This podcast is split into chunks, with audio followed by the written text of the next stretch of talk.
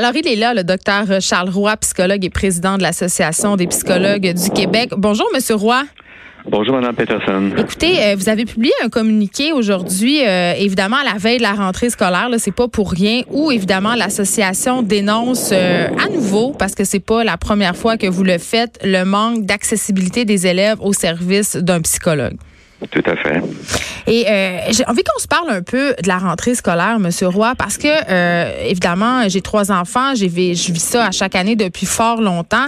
C'est un moment sensible pour les enfants euh, qui n'ont pas de problématiques particulières. J'imagine que pour les enfants qui sont aux prises avec certaines problématiques, des enjeux au niveau psychologique, c'est un moment particulièrement sensible. Oui, tout à fait. Euh, en temps normal, il y a un stress, stress normal. On le vit les adultes aussi. C'est la même chose pour les enfants. S'adapter à une nouvelle situation, une nouvelle classe, un euh, nouvel enseignant, nouveaux locaux, peu importe. On, a un défi d'adaptation, mais quand en plus on, on part avec avec quelques points en moins dû à un trouble de santé mentale, c'est sûr que c'est plus difficile. Et dans les profils, là, on retrouve bien sûr les troubles anxieux, les troubles dépressifs. Euh, les troubles d'apprentissage, euh, on a les troubles déficitaires de l'attention, de l'autisme, déficience, enfin le spectre est assez large. Et le rôle euh, du psychologue, c'est de pouvoir, grâce à son expertise, détecter le problème réel derrière les troubles de comportement ou autres symptômes de surface comme les troubles anxieux par exemple. Alors grâce à cette expertise-là, on peut on peut cibler le problème et euh, adapter le suivi et les stratégies adéquates. Il y a un truc euh, qu'a vécu en fait beaucoup de parents de la région de Montréal et j'en suis. Euh, c'est avec l'indice de défavorisation qui baisse un peu partout dans les quartiers de, euh, Montréal. On sait il y a des quartiers comme Saint-Henri, Hochelaga, Maisonneuve, Rosemont qui se gentrifient de plus en plus. il y a plusieurs écoles qui ont dû remanier leurs fonds. Et là, le résultat c'est que plusieurs ont dû réduire leur service psychologique. Quand pas carrément leur dire adieu, il y, a des, il y a des écoles qui ont dû dire bye au service des orthopédagogues. Euh, évidemment, le psychologue, on n'en parle même pas. Et là, les profs se ramassent avec des élèves anxieux, en grande détresse dans leur classe. Et ça, ça nuit grandement euh, à la réussite scolaire. Effectivement, ce qui arrive, c'est que je peux comprendre que les, les enseignants, les, les profs ont besoin d'avoir un coup de pouce pour contenir les élèves qui sont un petit peu euh, plus problématiques au niveau des comportements. Ouais. Et on met la priorité là, mais euh, finalement, on remplit le problème parce que un, des rôles du psychologue scolaire, c'est de pouvoir intervenir comme euh, comme conseiller auprès des enseignants et des parents aussi par rapport aux stratégies pour aider les enfants. Donc, ils sont privés de ça et on va à l'urgence immédiate qui est de, encore une fois, de gérer la classe, là, mais et, et ce qui se passe aussi, malheureusement, c'est que les troubles de santé mentale qui ne euh, ils ne sont pas dépistés. Les enfants vont les traîner pendant quelques années avant de réussir à avoir un service. Et pendant ce temps-là, ben, c'est bien des diagnostiqués tôt ces enfants-là, je crois. Oui, oui, tout à fait. Parce qu'encore une fois, euh, plus plus rapidement on, sait à quoi on a affaire, plus rapidement on peut adapter euh, les services dont ils ont besoin.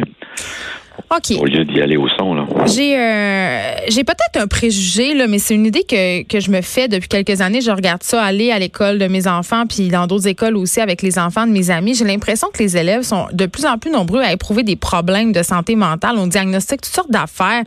Euh, on en a-tu plus ou on diagnostique juste plus avant, euh, maintenant qu'avant, pardon?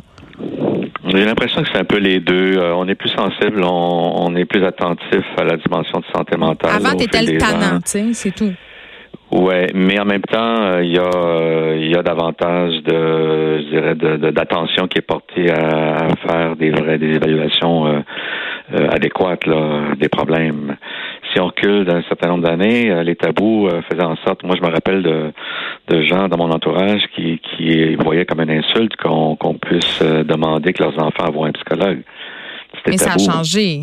Oui, oui, oui. Ça s'est amélioré beaucoup. Donc, on a, il y a plus d'ouverture à, à, considérer qu'on peut avoir un profil sans être euh, des choses extrêmement sévères. On peut avoir quand même des, des choses euh, à, regarder tout de même, là, ne serait-ce que des troubles d'anxiété sociale ou d'apprentissage. Et puis, d'aider le jeune à avoir euh, ce qu'il faut pour, pour s'accompagner, pour pas qu'il prenne l'école en grippe et que ça devienne un défi social carrément insurmontable et traumatisant. Euh, il y a une auditrice qui m'écrit pour me dire, et elle n'est pas la seule, j'ai déjà vu ça passer, il y a des, écoles qui demandent des diagnostics psychologiques aux parents. Euh, puis les écoles, ils demandent ces diagnostics-là pour une raison fort simple. Ils en ont besoin pour faire une demande de soutien et donner les services appropriés à des enfants qui souffrent, par exemple, d'un TDAH.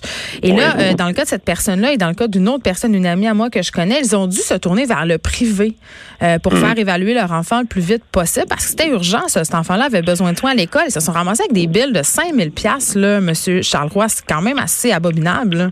Ouais, ça va assez vite. Euh, c'est la preuve qu'il manque de ressources. Et puis, ben. euh, il y a des gens qui peuvent se le permettre, mais beaucoup de parents ne peuvent pas se permettre ça. Donc, ben, je pense pas que je pourrais. Moi, 5 000 pour un diagnostic, là. Bon, ça peut être un peu moins dispendieux, dépendamment là, des services que vous avez besoin, mais dans certaines situations, oui, euh, il faut il faut sortir euh, quelques milliers de dollars de sa poche. Ça devrait pas. On devrait pouvoir offrir ce service-là gratuitement aux enfants dans les écoles. C'est un peu ce qu'on dénonce. Ben oui, et puis là, euh, évidemment aussi le délai d'attente, quand on peut pas se le permettre, ce 5 000 $-là ou ce 2 000 $-là, peu importe, pour avoir de l'aide psychologique pour son enfant, parce que ça peut monter assez vite quand on parle d'une centaine de dollars par séance de consultation psychologique. Euh, les mhm. écoles nous suggèrent de passer par les CLSC. Les listes d'attente sont incroyablement longues. Et je disais en début d'émission euh, d'autres témoignages qui me disaient que certains parents mentent pour aller plus vite, prétendent que leurs enfants ont des idées suicidaires. C'est rendu à ce point-là là, que les gens sont désespérés.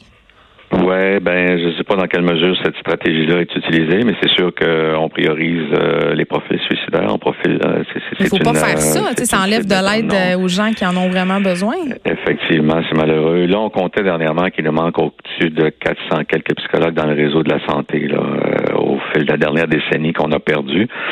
Donc là non plus, la solution est pas évidente pour compenser. Puis de toute façon, c'est pas facile pour les, les parents et les enfants d'aller consulter dans un CLSC. Idéalement, ça doit se faire sur leur lieu euh, euh, quotidien, c'est-à-dire l'école. oui, ils sont en euh, confiance. Oui, hein, c'est leur milieu. Puis aller euh, aller au CLSC après l'école, à l'heure des lunchs, du retour à la maison, euh, de tout le tralala, c'est pas évident non plus. Puis les services en soirée sont moins disponibles que durant la journée. Alors tout ça fait en sorte que ça facilite pas les choses euh, de, se retourner du côté du système de santé. Est-ce qu'une une partie du problème, docteur Roy, c'est peut-être un peu que la psychologie dans les écoles n'est pas encore considérée comme un service essentiel? Tout à fait, tout à fait. C'est malheureux. Euh, un, jour, on va comprendre que c'est un investissement rentable. C'est loin d'être une dépense parce que ce que ça économise au, au fil des ans pour le, pour la société en général, c'est des frais énormes en termes de services de santé, mm-hmm. de traitement de situations qui se sont détériorées, d'enfants qui décrochent, qui ont des problèmes d'apprentissage, qui prennent l'expérience scolaire en grippe parce qu'elle est tellement pénible pour eux parce qu'on les a pas, on leur a pas donné soutien dont ils avaient besoin pour les accompagner. Ça coûte cher à la société, ça, à la longue. C'est le problème, il fait boule de neige, là.